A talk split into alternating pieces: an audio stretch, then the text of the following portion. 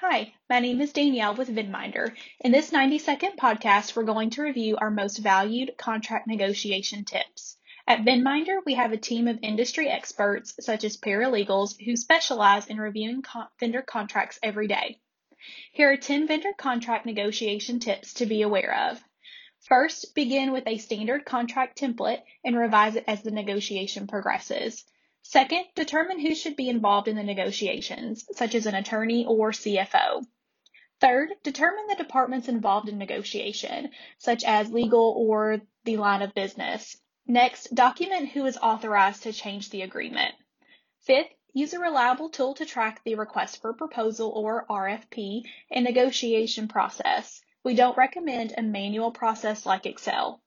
Sixth, never enter a vendor contract without a legal review. This is important and will help with catching issues up front.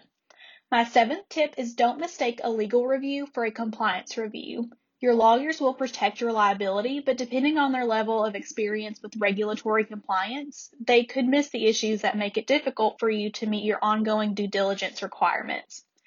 Eighth, as you negotiate, make sure the contract calls out specifics, such as scope of the business arrangements and operations, frequency, format of service, product, or service a third party will provide and how these will be performed. Number nine is to ensure you have the written right to audit and monitor the third party and require them to add remediation when issues are identified.